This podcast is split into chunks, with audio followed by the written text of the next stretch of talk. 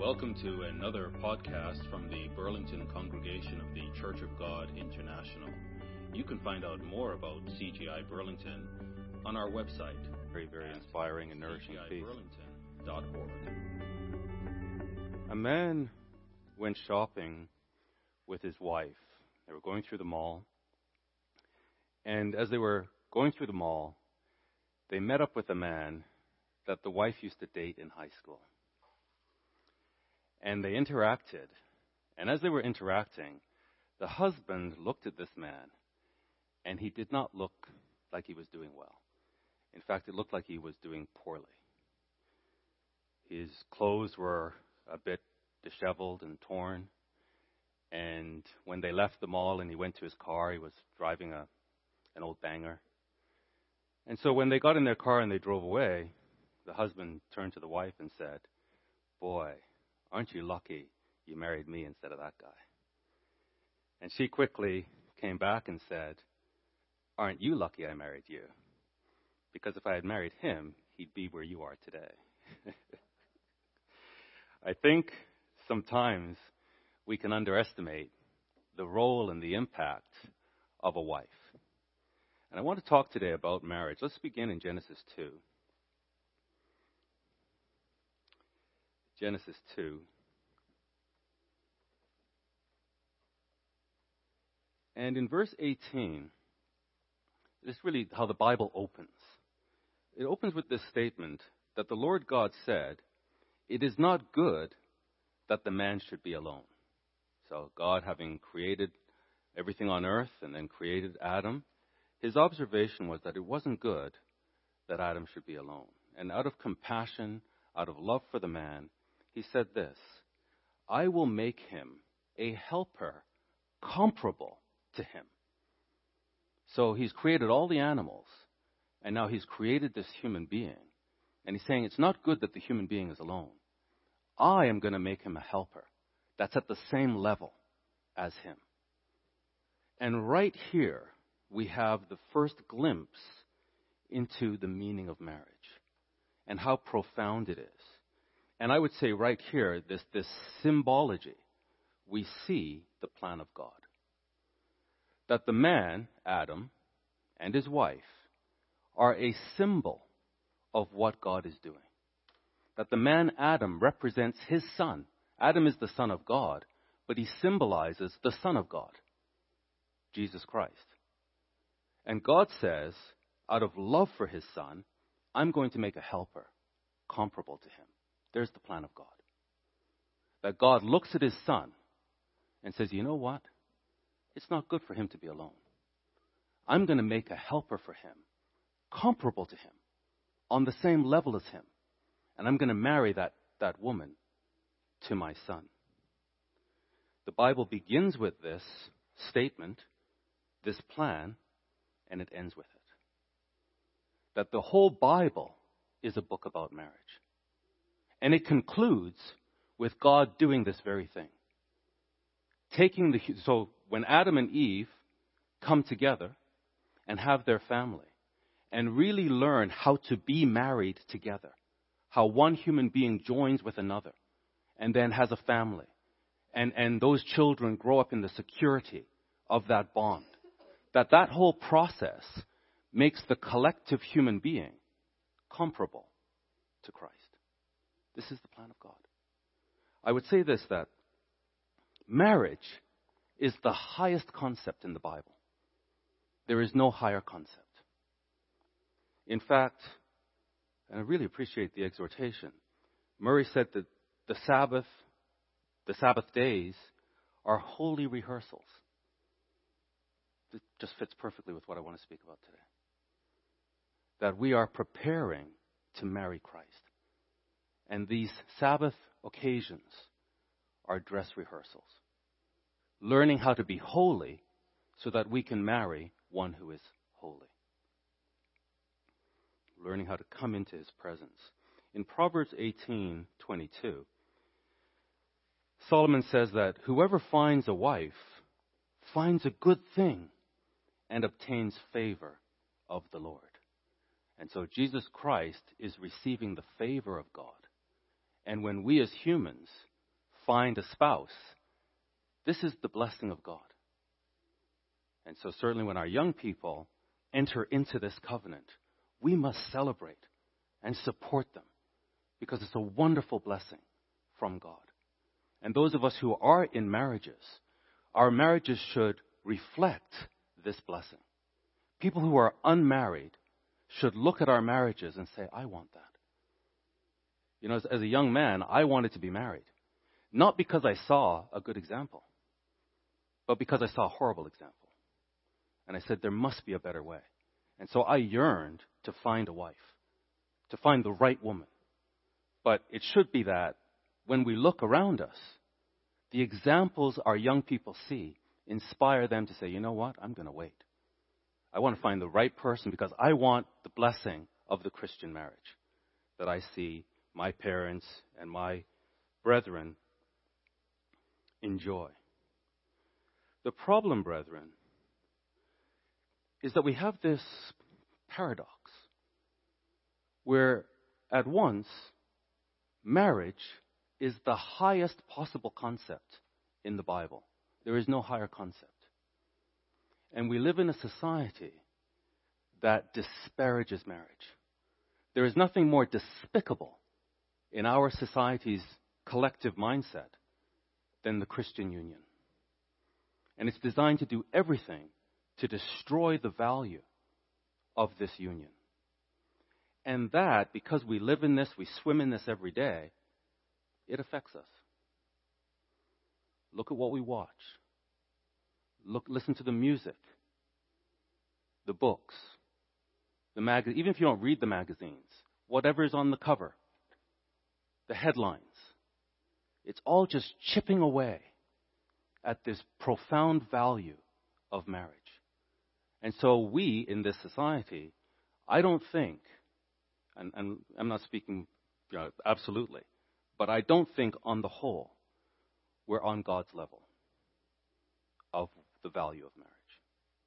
I think we're more on the human level of, you know, marriage, yeah.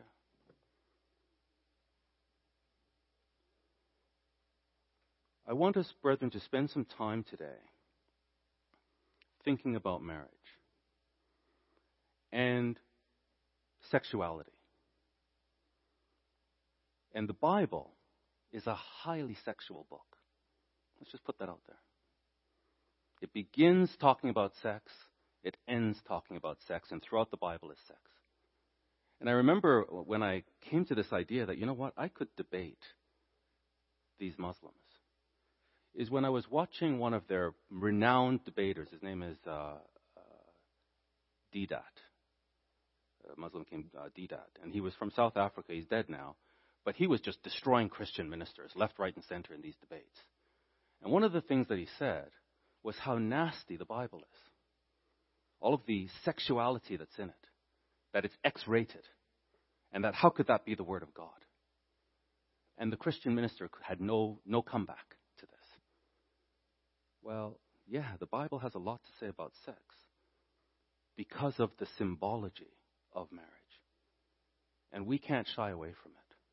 And our young people, you're being bombarded with it but we have to have the biblical view. So let's explore this together. Let's see how the Bible, our understanding of the Bible, can raise our view of marriage. Those of us who are married, let it motivate us to have the best marriages possible. Those of us who are looking forward to marriage, let it motivate us to marry the right person. And those of us who are beyond marriage, maybe we're divorced, we're widowed, no exception. We must still have this high view of marriage. Our whole life must be governed by our concept of marriage. Marriage is the thing. Marriage is the core concept of our walk in this life.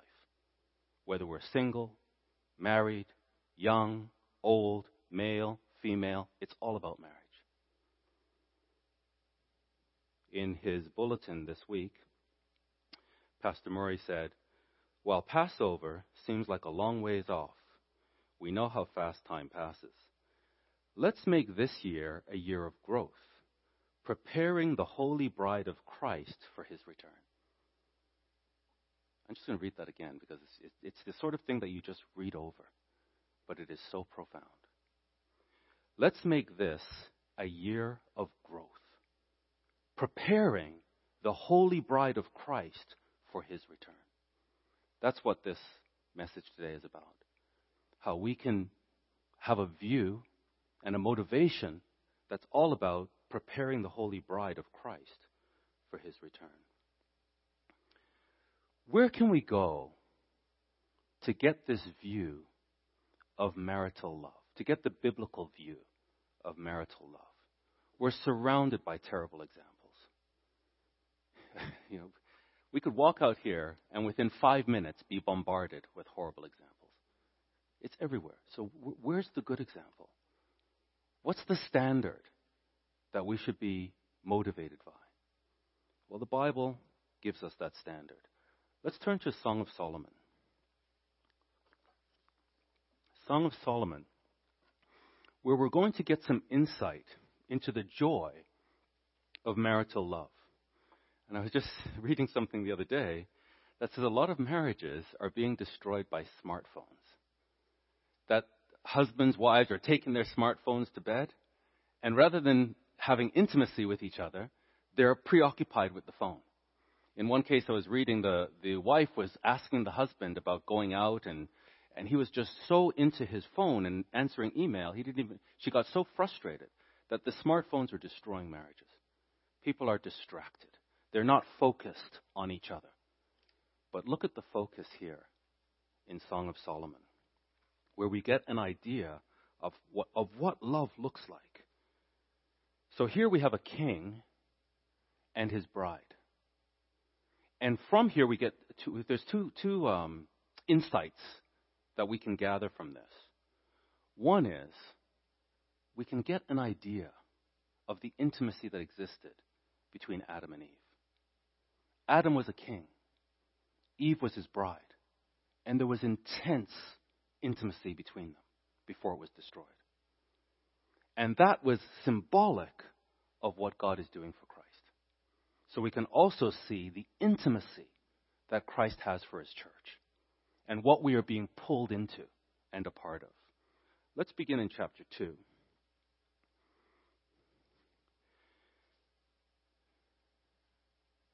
In chapter 2, verse 1 I am the rose of Sharon and the lily of the valleys.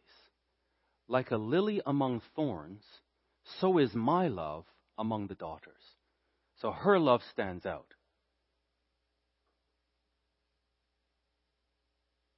So her love stands out. In Song of Solomon 2, chapter, verse 2, that her love compared to the other daughters, their love is like thorns, and hers is like a lily among those thorns. Like an apple tree among the trees of the woods, so is my beloved among the sons. So her love stands out, and he stands out. So you look at all these trees, but then there's this apple tree that's just flourishing, and that's what her beloved is like.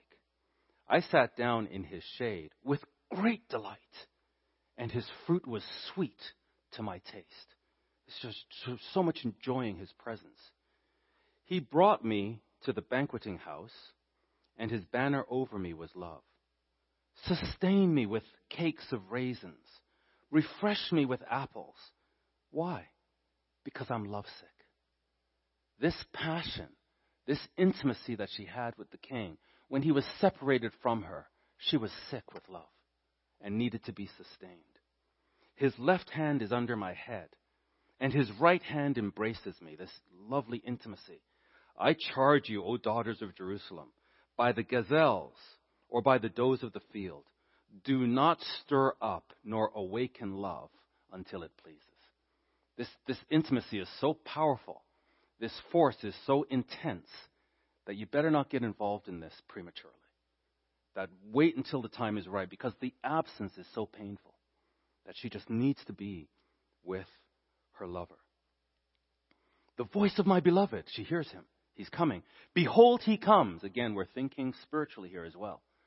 So by this, by this wonderful example, we understand what God is doing when He says, I'm preparing a help appropriate for my son. So when we hear His voice, we know He's coming, we love His appearing. There's an excitement that we have that our King is coming. Behold, He comes, leaping upon the mountains, skipping upon the hills. So you get the idea of Solomon galloping toward her here. My beloved is like a gazelle or a young stag. Behold, he stands behind our wall. So now he's arrived there. He is looking through the windows, gazing through the lattice. My beloved spoke and said to me, Rise up, my love, my fair, fair one, and come away. Uh, and you just get the sense of how deep the love is that she has for her king. Let's go to chapter 4. And it's worth just sitting down and reading all of this to get this full insight. But here in chapter 4, let's see now the king's love for the bride. We, we have that sense of the bride's love for the king. Chapter 4 Behold, verse 1 You are fair, my love. Behold, you are beautiful. You have dove's eyes behind your veil. Your hair is like a flock of goats going down from Mount Gilead. I mean, today we wouldn't say this. We'd say, you know, your hair is like an iPhone X. yeah, but we would seem silly today with our uh, analogies. But certainly in this ag- agrarian society, this would be a compliment. Your hair is like a flock of goats going down from Mount Gilead. And you can imagine these goats just coming down the mountain and then just the formation and how beautiful they would have looked. Your teeth are like a flock of shorn sheep. Okay. which have come up from the washing, every one of which bears twins, and none is barren among them. Your lips are like a. Do you get the sense that he looked at her? That he really took her in? That he wasn't distracted? Your lips are like a strand of scarlet, and your mouth is lovely. Your temples behind your veil are like a piece of pomegranate. Your neck is like the Tower of David, built for an armory. I wouldn't say this today, but certainly you get the sense of how, how appreciative he is of her, on which hang a thousand bucklers, all shields of mighty men. Your two breasts are like two fawns, twins of a gazelle, which feed among the lilies. Until the day breaks and the shadows flee away, I will go my way to the mountain of myrrh and to the hill of frankincense. You are all beautiful, my love, and there is no spot in you. Again, we're thinking spiritually. This is what Christ is saying when he looks at the church that's without spot or wrinkle. And as much as we desire his return, he desires to be with us. Come with me from Lebanon, my spouse. With me from Lebanon. And then he goes on here to talk about uh, where he wants to take her. But verse 9 you have ravished my heart. So you see that her heart was ravished. She's like, don't stir up love prematurely. It's, I'm lovesick. But he also is lovesick. You've ravished my heart, my sister, my spouse. You have ravished my heart. With one look of your eyes, with one link of your necklace, how fair is your love, my sister, my spouse. How much better than wine is your love. And of course, he's talking about really expensive wine here. This is Solomon. But you really get the sense here of his love for her, the scent of your perfumes and all spices. Your lips, O oh my spouse, drip as the honeycomb. Honey and milk are under your tongue, and the fragrance of your garments is like the fragrance of Lebanon. A garden enclosed, there's so much uh, beauty inside, is my sister, my spouse. A spring shut up, a fountain sealed. And this kind of passion is something that women, the, the wife, can create in her husband. This is the, the, the way the wife is tender and attentive to the husband. It inspires these feelings of intense love for her. Let's go to chapter 6, just again to underline. So we saw the intense love of the wife for her husband, the king, the intense love of the king for his spouse, and now we just want to see the, the power of this marital love. Chapter 6, verse 4. O my love, you are as beautiful as Tirzah. So this is a beautiful city. Lovely as Jerusalem, another beautiful, splendid city. This is how beautiful she is. Awesome as an army with banners. Verse 5 Turn your eyes away from me, for they have overcome me. This is marital love. This is what uh, nobody in this society wants to promote. Any TV show, any movie, any book, it promotes adulterous love. It's always, you know, somebody's married, they're unhappily married, and then the true love comes along. So it, it authorizes or validates adultery. And let's celebrate adultery. Let's celebrate fornication. The Bible celebrates marriage. Your eyes have overcome. Look, your eyes have overcome me. Your hair is like a flock of goats going down from Gilead. And he goes on again to talk about her beauty.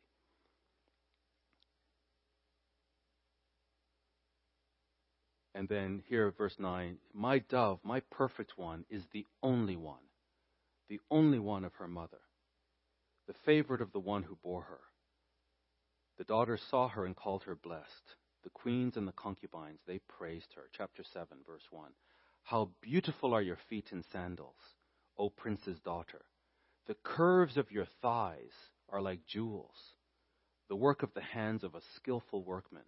Your navel is a rounded goblet it lacks no blended beverage. Your waist is a heap of wheat, set about with lilies. Your two breasts are like two fawns, twins of a gazelle. Your neck like an ivory tower.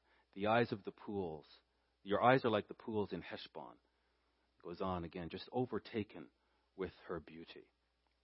Verse 6 How fair, how beautiful, how pleasant you are, O love, with your delights. There's delight in marriage.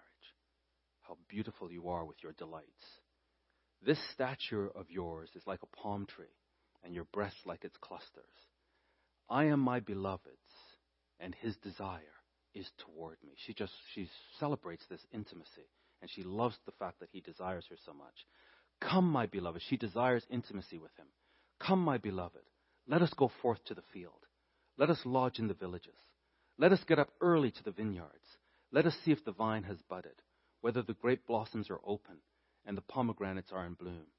There I will give you my love. Chapter 8.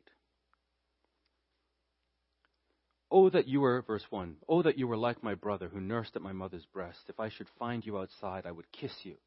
I would not be despised. I would lead you and bring you into the house of my mother, she who used to instruct me. I would cause you to drink of spiced wine of the juice of my pomegranate. His left hand is under my head, and his right hand embraces me. I charge you, O daughters of Jerusalem, do not stir up nor awaken love until it pleases. There is this depth of desire that she has for her husband. This marital love is so joyful, it's so full of delight, they can't wait to come together. And it is symbolic of what God is doing spiritually. So we have to ask, like, what happened? If marital love is so beautiful, why do we live in a society, in a world that hates it, that doesn't celebrate it, that we never hear of this type of love in marriage? I, I challenge you to find me a movie, I would love to watch it, where marital love is celebrated. And you leave that movie thinking, I can't wait to get married. Or I've, I've got to reinforce my marriage. I've got to repair my marriage because I'm so inspired by the marital love I see on screen. I, I've never seen such a thing. What goes wrong? Let's go to Proverbs 30.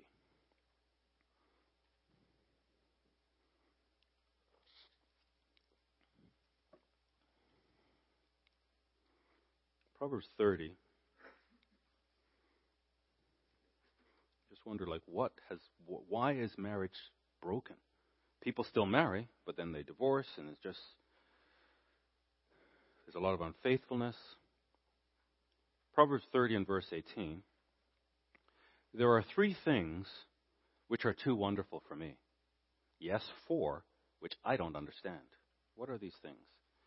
The way of an eagle in the air. So you look at an eagle flying through the air, and someone's like, I don't understand this. The way of a serpent on a rock. You just see the serpent, like, how, how does God do this? The way of a ship in the middle of the sea and the way of a man with a virgin. So the same way that mystery of the king with the, the maiden, and the, the depth of love, the intensity, and when a man is courting a woman that he loves and how it brings out the best in him and how inspired he is to want to give her his best. Solomon's saying, This is a mystery to me how that happens. But he goes on. Verse 20. This is the way of an adulterous woman. So, so the way of a man with a virgin is a wonderful thing. But then there's something else that contradicts it. This is the way of an adulterous woman. She eats and wipes her mouth and says, I've done no wickedness. This is the society we live in today. They celebrate this, and they've done no wickedness. And yet, they're the most morally outraged. They, they position themselves as these moral judges and will condemn anybody for the slightest infraction. And yet, they're full of wickedness. And they do all kinds of adultery. And they say they've done no wickedness. For three things the earth is perturbed. Yes, for four it cannot bear up.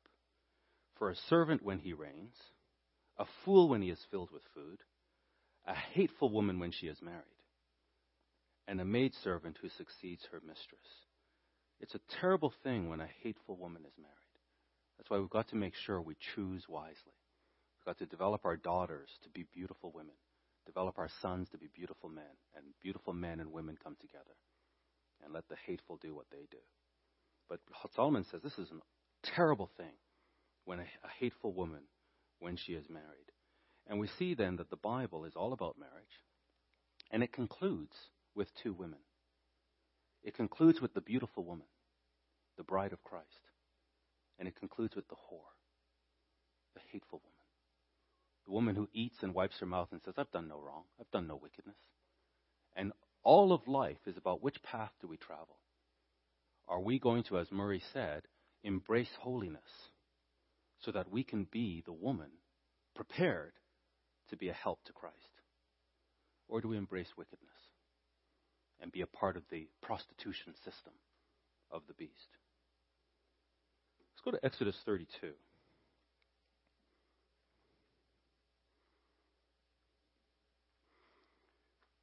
Because it's not just about what we do.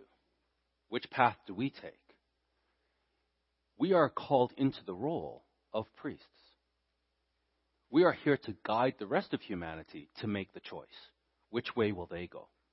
And you can see this very clearly in Exodus 32. And I'm going to begin in verse 21. I'm going to read from the New King James. I think it's a better translation than the, the King James. Exodus 32, verse 21. Uh, Moses comes down from the mountain. The people of Israel have com- corrupted themselves. And Moses said to Aaron, What did this people do to you that you have brought so great a sin upon them? So Moses is shocked. Something, there was a state of affairs before he went up to the mountain. And when he came down from the mountain, the state of affairs had completely changed. And Moses wants to know, What did the people do to you, Aaron? What happened here? So Aaron said, Do not let the anger of my Lord become hot. You know the people, that they are set on evil. So Aaron is saying, It's not my fault. You know what the people are like. It was just, it was inevitable. But that wasn't Moses' conception. Moses had an expectation of Aaron, that Aaron failed. And we see this expectation as we read on.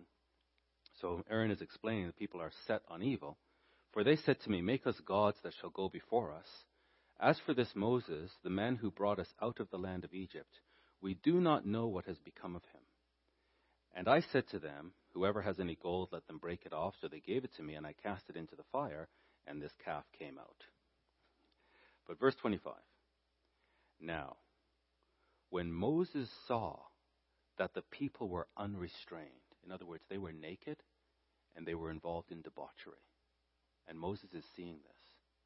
When Moses saw that the people were unrestrained, and then Moses adds this For Aaron had not restrained them to their shame among their enemies. So Moses had an expectation of Aaron. So Aaron's saying, You know what the people are like. But Moses is saying, Aaron, you should have restrained the people. And we see that in Malachi. Again, when Israel is corrupting themselves, Malachi says, the priest's lips should instruct the people in the law. The people should, ins- should receive the law from the priest. And so we have to get this right. Because God wants the people to come to us to understand how to conduct themselves. We can't just say, oh, you know what the people are like, and then we go along with them. We have to be the opposite and be able to lead the people to God. And it really is an understanding that we have that idolatry, this is the biggest sin. To have a God before God. But our understanding has to be deeper. That idolatry and adultery are two sides of the same coin. That adultery is idolatry, and idolatry is adultery. And that's what we see here with, with the children of Israel. That in participating in debauchery, they were putting another God before God. And this takes us right back to the Garden of Eden. That when God created Eve, or Isha, and gave her to the man, that that union, that the beauty of that union reflected what God is doing. That Christ and the bride will be married, and that's the union that God is building. Satan inserted himself in that union. Satan made the Trinity. So instead of a man and his wife, it was a man, his wife, and Satan involved in sexuality. And this is why all adultery is idolatry because Satan wants to be worshiped. When a man and a woman come together in holy matrimony, that worships God.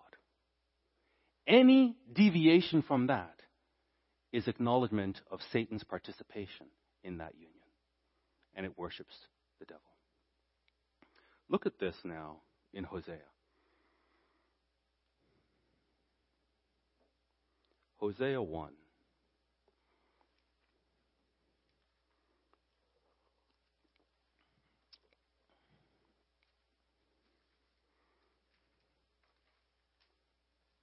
Hosea 1 and verse 1.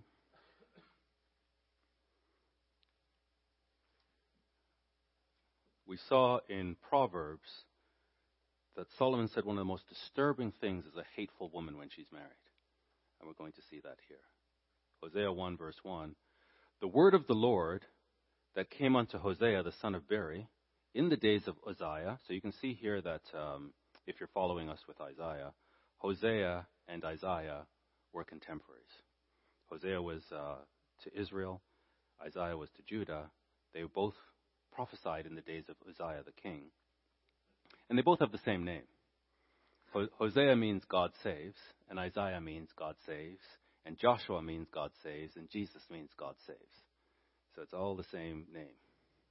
So he was prophesying the days of Uzziah, Jotham, Ahaz, and Hezekiah, kings of Judah. So he's a contemporary to Isaiah and in the days of Jeroboam the son of Joash, king of Israel.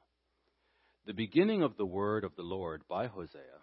And the Lord said to Hosea, Go, take unto you a wife of whoredoms and children of whoredoms, for the land has committed great whoredom, departing from the Lord.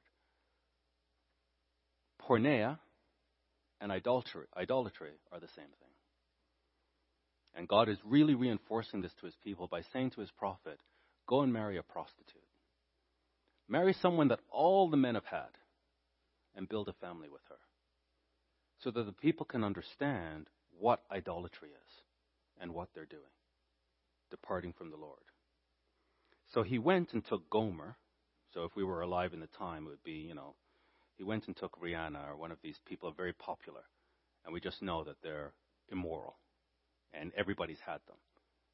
And the husband now is walking around town with a woman that has no honor. So he went and took Gomer, the daughter of Diblaim, which conceived and bare him a son. And the Lord said unto him, Call his name Jezreel, meaning to scatter. So the children of Israel are going to be scattered. And he's prophesying at the same time as Isaiah, and Isaiah is saying, Assyria is coming.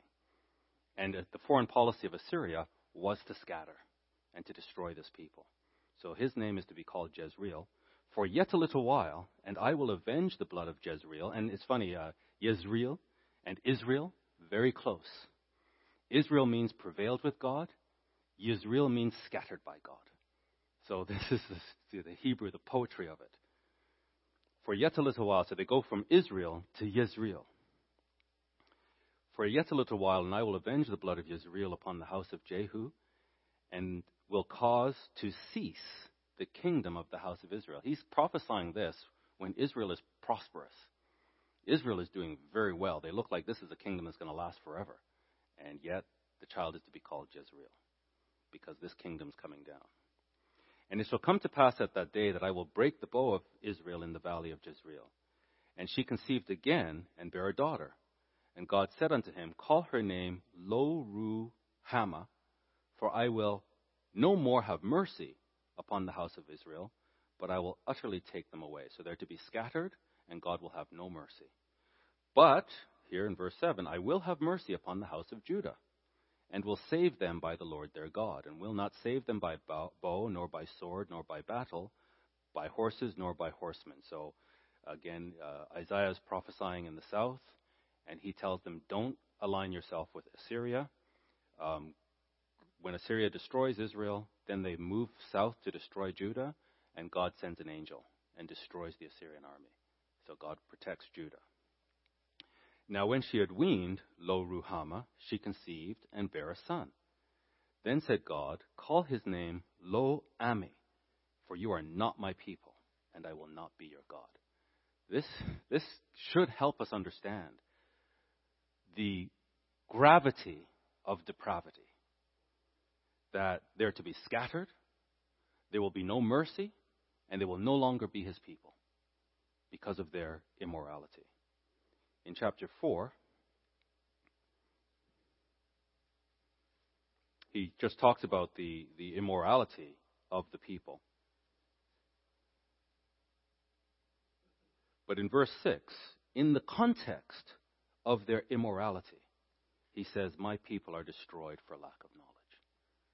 So, knowledge is what enables people not to be destroyed. And what we're doing, these rehearsals that we're going through every Sabbath, we are receiving knowledge. Because we are receiving salvific knowledge. The knowledge that we are receiving, we must use to save mankind from this destruction. This is a pattern that God lays down. If you're loyal to me, I'll be loyal to you. But if you pervert yourself, if you engage in debauchery, if you engage in porneia, I will destroy you. And so we have to bring this knowledge. The priest's lips should speak knowledge. We have to bring this knowledge to the people so that they are not destroyed.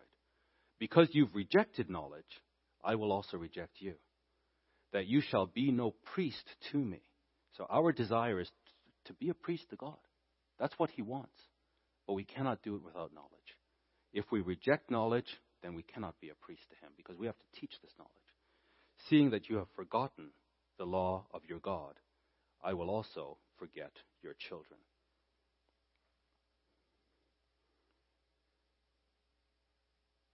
And verse 9 And there shall be like people, like priest. So the priest sets the tone.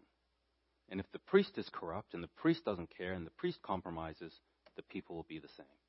And I will punish them for their ways, and reward them for their doings. For they shall eat and not have enough. You see, speaking to this prosperous nation, there's going to come a time they're going to eat and not have enough. They shall commit whoredom and shall not increase, because they have left off to take heed to the Lord. So we have to see very, very clearly, brethren, whoredom is idolatry. Whoredom and wine and new wine take away their heart. We're surrounded in a, we live in a society that's all about whoredom and wine. Marijuana is now being legalized. Uh, prostitution is legalized. It's all, all about whoredom and wine. We cannot be swept up in this. We have to guard what comes into our, our hearts.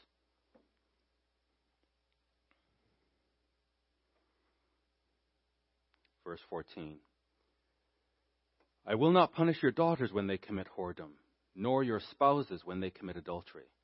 For, them, for themselves are so- separated with whores, and they sacrifice with harlots. Therefore, the people that does not understand shall fall.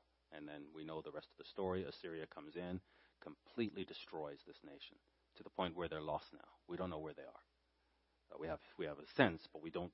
People cannot say clearly that these are the people of God. I was reading a, an article um, on divorce in Canada.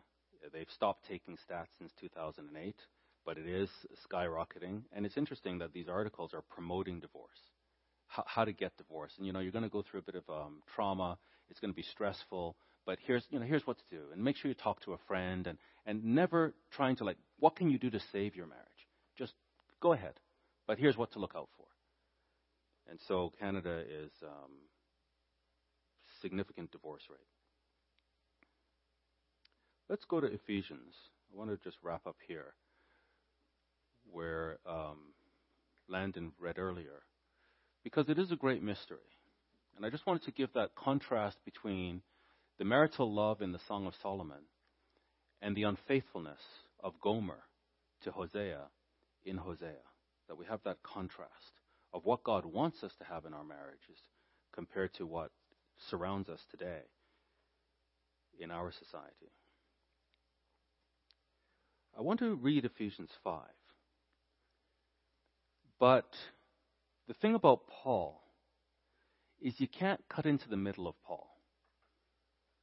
When he writes, you have to stay with his train of thought.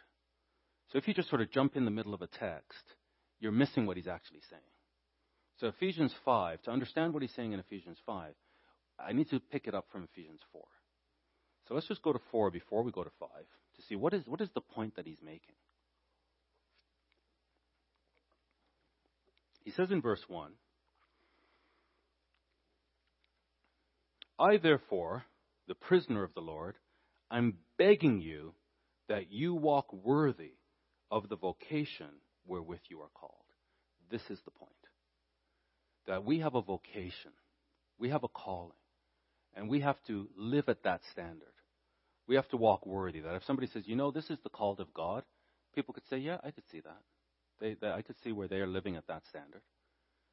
So we, the, the, he's begging us that we walk at this standard with all lowliness and meekness. Christ says to beware of the leaven of the Pharisees. And again, Pastor Murray said that these holy days are rehearsals. So there's a rehearsal that we do every year to be on guard against leaven. And Christ himself said, Beware that this leaven is dangerous. It's going to destroy the church. You be careful. And so he's begging us here that we walk with lowliness and meekness, with long suffering, forbearing one another in love. This is the point. Let's walk worthy of this vocation, but let's do it with humility, with a lot of patience, and with deep love for one another, endeavoring to keep the unity of the Spirit in the bond of peace. And then he goes on to explain to us there's one body, one Spirit, even as we are called in one hope of our calling. So walk worthy of this calling. And there's one hope for the calling. And we know from Genesis 2 that the plan of God is to make a wife that's appropriate, that's com- comparable to the Son, that's at the same level as the Son. Because it's not good for the Son to be alone. So this is the hope of the calling. So we have to have this view that, wait a minute, we're all in this together. Collectively, we are being fashioned into the spouse of Christ. So let us not be high minded. Let us not be uh, hateful. Let us not be dismissive of one another. Instead, we need to really endeavor through the Holy Spirit to have this unity because there's one body. We, we are all together the bride of Christ. There's one hope for our calling. And there's one Lord that we're going to marry. And then there's one God who said it's not good for the man to be alone. I'm going to make a wife appropriate for him. But then in verse 7, unto every one of us is given grace according to the measure of the gift of Christ. So we all have different gifts. And our sister Anna, just recently baptized, God is going to gift her so that she can contribute to this process. And we can contribute to her process. And we're all in this together. And then he gives apostles and ministers. Why? For the perfecting of the saints. Verse, verse 12. Because he said, I'm going to make a help meet for him. So then he gives these gifts. Some are pastors, some are teachers, for the perfecting of the saints, for the work of ministry. For the edifying of the body of Christ. Because when the man and the wife come together, it's to work. So the wife is going to be an appropriate helper to the man in his work. So the gifts now are given so that the woman can be edified and prepared till we all come in the unity of the faith and of the knowledge of the Son of God unto a perfect man. And really, what we could see there is unto the bride, unto the measure of the stature of the fullness of Christ, because he said she's going to be appropriate. I'm going to make a help appropriate for the man. So we have to come to the stature of the fullness of Christ so that we're on the same level. So we're not going to be tossed to and fro with false doctrine. Now, with that in mind, verse 17 This I say, therefore, and I'm testifying in the Lord, that from now on, don't walk like other Gentiles walk, in the vanity of their mind. If you really get this, if we really understand what God is doing from Genesis to Revelation and the, the hope of our calling, then stop walking the way these Gentiles walk, in the vanity of their mind. Beware of the leaven of the Pharisees. They are full of leaven, and they're inappropriate for God. In order for us to be appropriate for God, we have to get rid of the leaven, and then we have to mature to the full stature of Christ. So we cannot participate in what these Gentiles participate in. Having the understanding darkened it's just they're, they're, they they can't understand. They're, it's un, it's darkened, being alienated from the life of God through the ignorance that is in them. They, and they don't call it ignorance. They think they're very smart, but God looks at them and says they they have no idea what He's doing because of the blindness of their heart, who being past feeling have given themselves over to lasciviousness. This is what Satan does from the very beginning. Eve gave herself over to lasciviousness. This is what this is Satan's technique from the very beginning. To the point where God had to come in and say, I'm going to put hostility between you and the woman. Because whatever was happening there, it's not going to happen anymore.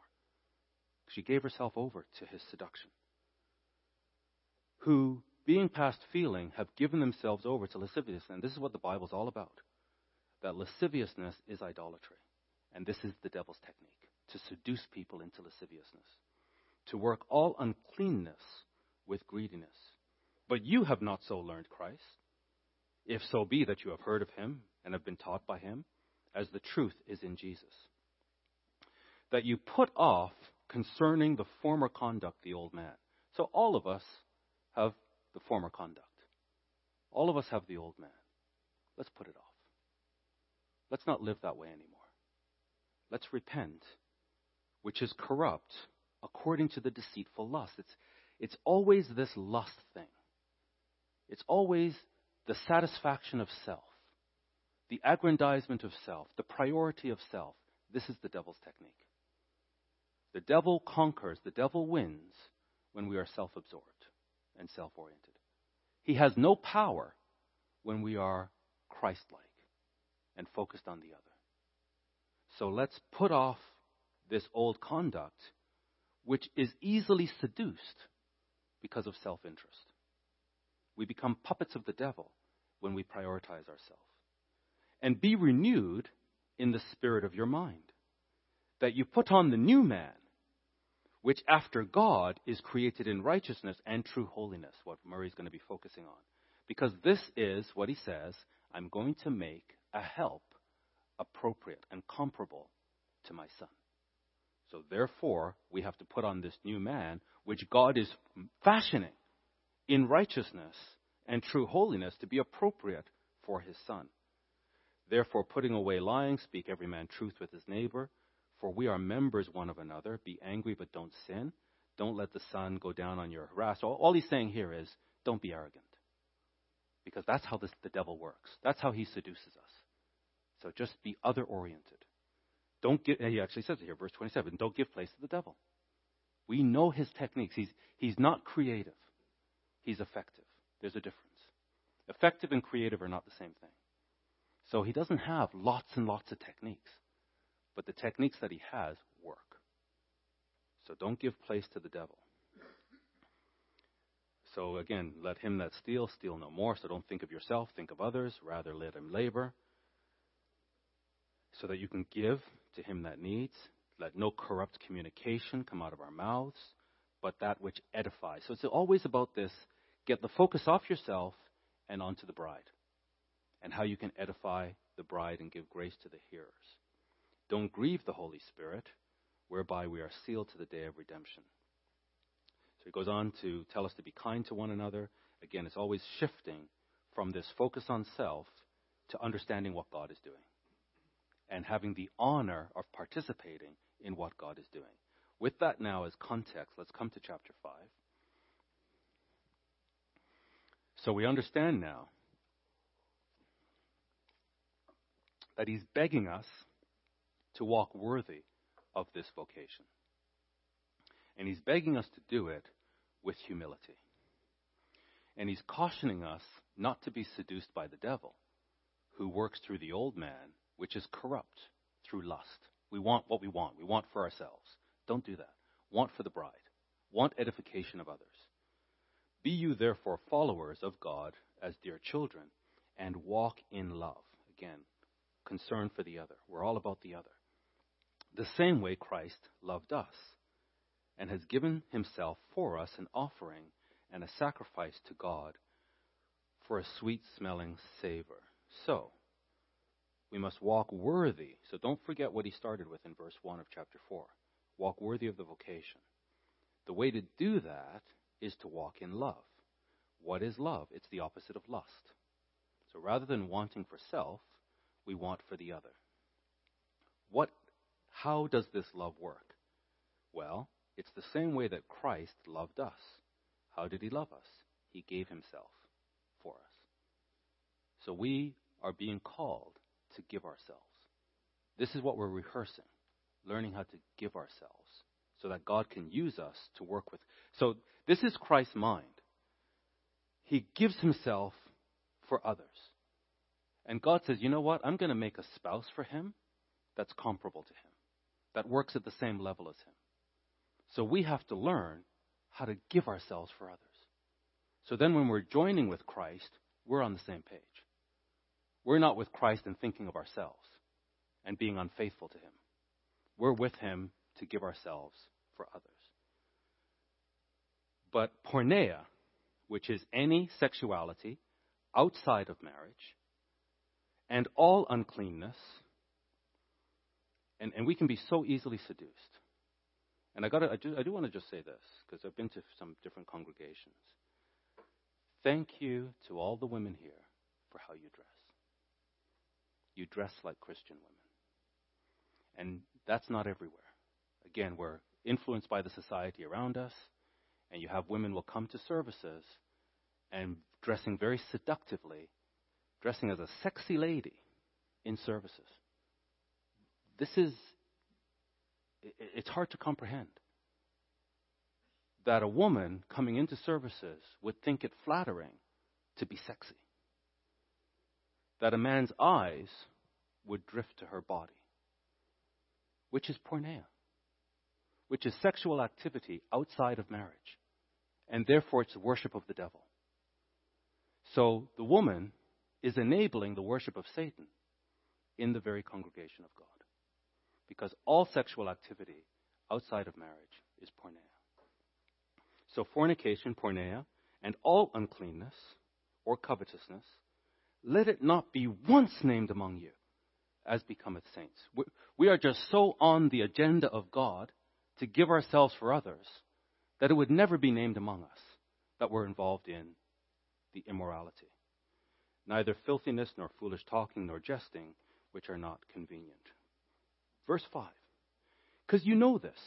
You know, the people of Israel rejected knowledge, and they were destroyed God rejected them because they rejected knowledge. But we have knowledge. And we don't reject it. Because he says, For this is the knowledge that you have that no whoremonger, none, without exception, no whoremonger, nor unclean person, nor covetous man who is an idolater. So adultery and idolatry, same thing. Who is an idolater has any inheritance in the kingdom of Christ and of God. It's impossible. So we know this. Let no man deceive you with vain words. Anybody who says the opposite, it's vain words. For because of these things, it's, it's because of these things, comes the wrath of God upon the children of disobedience. What does that mean? We are awash in porneia. It's everywhere. And the apostle is saying, it's because of these things that the wrath of God is coming upon the earth. Why? Because any sexual activity outside of marriage worships the devil. And God's intention is to make a wife fit for Christ. And that's what we're a part of. So don't let anybody fool you. And they'll try to fool you. They're going to present the harlot, and she's going to look beautiful. And you're going to think, oh, wow, I wish I could be with her if we're twisted, which they do over and over to our children. The access to pornography that our children have today, it's to twist their mind and have them desire the harlot. And then we get deceived and think it's okay and we rationalize. And the apostle is pleading to walk worthy of this vocation. It's such a high calling, there's a hope for it. And don't be deceived. It's because of these things that the wrath of God is coming. Therefore, don't be partakers with them. Let's drop down now to verse 21. He says here that we must submit ourselves to one another. Again, this is all in the context of chapter 4, verse 1, of how we work, walk worthy, how we walk worthy of our calling, of our vocation. That we submit ourselves one to another in the fear of God. Because he said, walk with humility, walk with all lowliness and meekness. So, this is what we're, we're, we're learning how do we become that bride of Christ? This is how. How, how do we become that woman who is comparable to Christ? This is how. Because this is what Christ is like. So, as a congregation, we're rehearsing. Let's learn to submit ourselves one to another in the fear of God. Then he goes on to, to give us some detail now to say to the wives, Submit yourselves unto your own husbands as unto the Lord. So we get a glimpse of this, or we had a glimpse of this, by reading the Song of Solomon. That the woman wasn't like, oh yeah, the king is coming. Oh well, I, oh, I better submit. She was like, the king is coming. I am lovesick. I can't wait till he appears. He's going to put his left hand behind my head, and his right arm is going to embrace me, and I just, I'm, I can't wait. This is how the wife submits to her husband. For the husband is the head of the wife, even as Christ is the head of the church. And he is the Savior of the body. So Eve failed. The second Adam has come along, and he is working to restore Eve so that that marriage can take place. He's the Savior of the body. Therefore, as the church is subject unto Christ, in the same way, it's not, oh yeah, we have to obey Christ. Okay, what does he want this time? It's the king is coming. And what do we, like, let me search the scriptures because we hunger and thirst for righteousness. Let me search the scriptures. How can I be appropriate for him?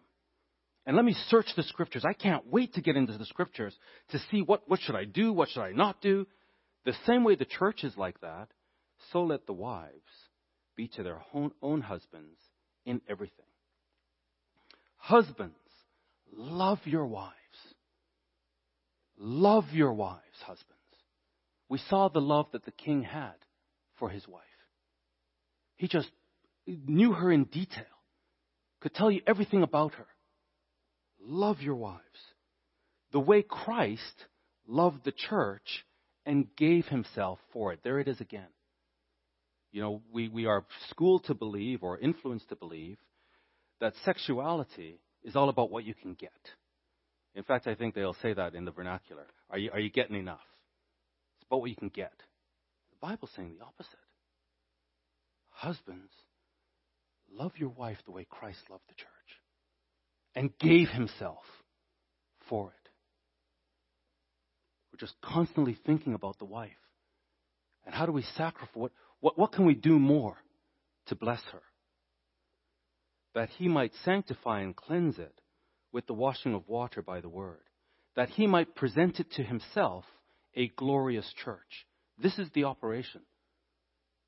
Christ and the Father are working in us to present us to Christ.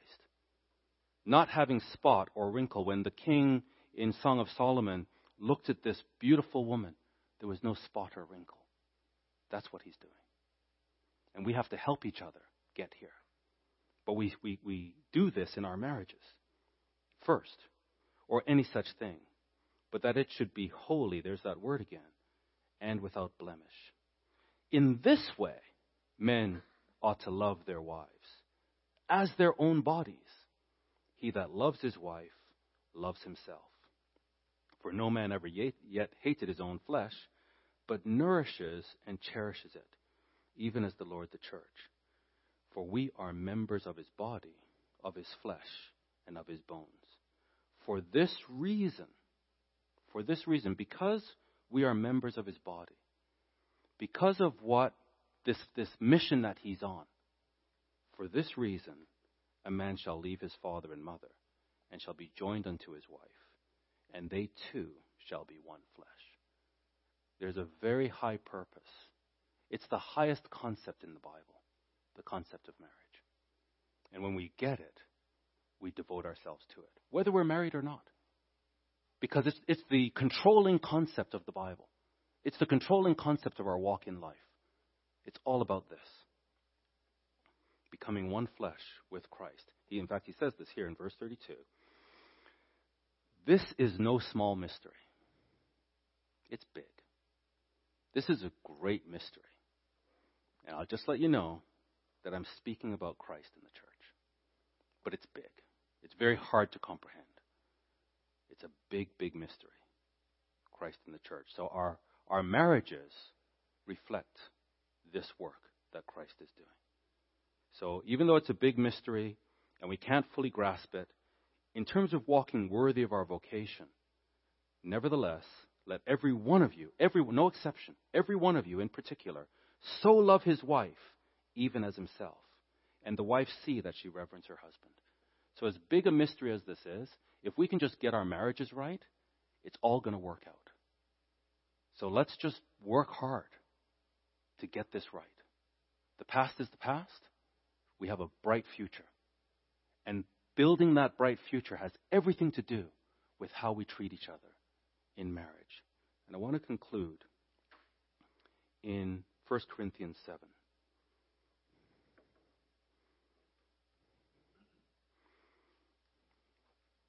And again, I'm speaking to the married people here, but I'm speaking to all of us. Those of us who are married, we have this blessing. We have this wonderful joy, this delight in marriage. Those of us who are not married or not yet married, we also have this delight, not physically. Not physically. The wrath of God comes down to this earth because of what people are doing outside of marriage. But this joy, this delight of marriage is for all of us because it helps us get our minds on God's plane, on God's level, to understand what it is He's doing. But here in 1 Corinthians 7 and verse 1 Now concerning the things whereof you wrote unto me, it is wise for a man not to touch a woman. Like if you understand the destruction, if you understand the wrath of God that's coming upon this earth, it's wise not to be involved in porneia. Nevertheless, to avoid porneia, because the wrath of God is coming down to this earth because of this, let every man have his own wife. And, and it's not that he has a negative view of marriage here, it's just the time they were in, the, the time of intense persecution. It's like it really didn't make sense to get married because you'd probably lose your spouse given the persecution. But to avoid porneia, it's better to get married. and let every woman have her own husband. Now, within the marital bond, let the husband render unto the wife due benevolence, and likewise also the wife unto the husband. So Paul is very, very clear. Sexuality belongs in marriage. It is an act of giving. It's an act of proactive giving. It's, it's something that each person in the marriage proactively and lovingly and frequently gives to the other. This is where sexuality belongs. It's, it's a, we live in a society where it's everywhere else. Paul is saying it belongs here. In fact, the wife does not have power of her own body, but the husband. And likewise, this is 7 verse 4, 1 Corinthians 7 verse 4. In the same way also, the husband doesn't have power over his own body, but the wife. This is a great mystery, but he's speaking concerning Christ in the church. And in our marriages, we are developing the mind of Christ. And so there should be this intense delight and pleasure and reciprocity in marriage, each looking after the other. There's no neglect. It's not that the wife is there and I'm on my smartphone and have no idea what she's doing. I don't even, I don't even remember what she looks like. But I can tell you what my phone looks like. This is not the marriage of Christ. This is not what he's looking for. When he evaluates us, we're going to get a failing grade. He's looking for people that understand this, that they're lovesick. And that's something that develops over time.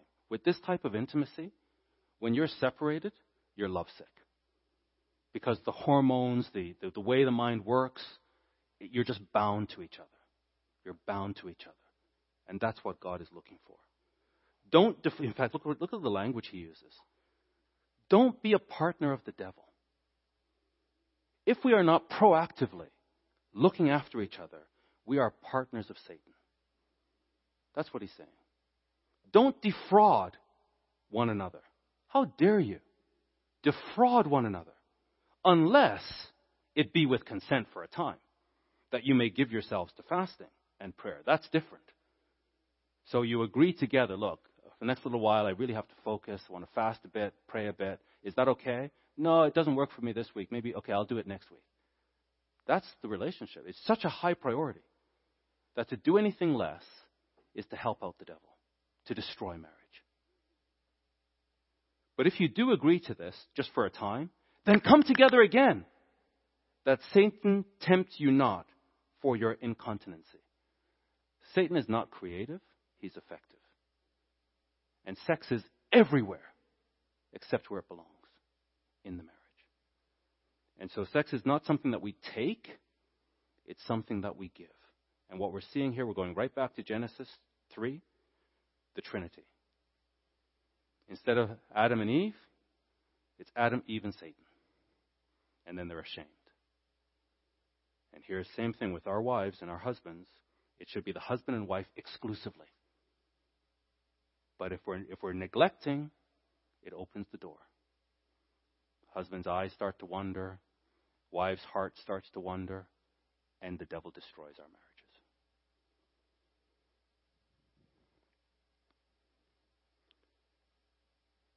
It's hard for me to grasp what God is saying with respect to marriage.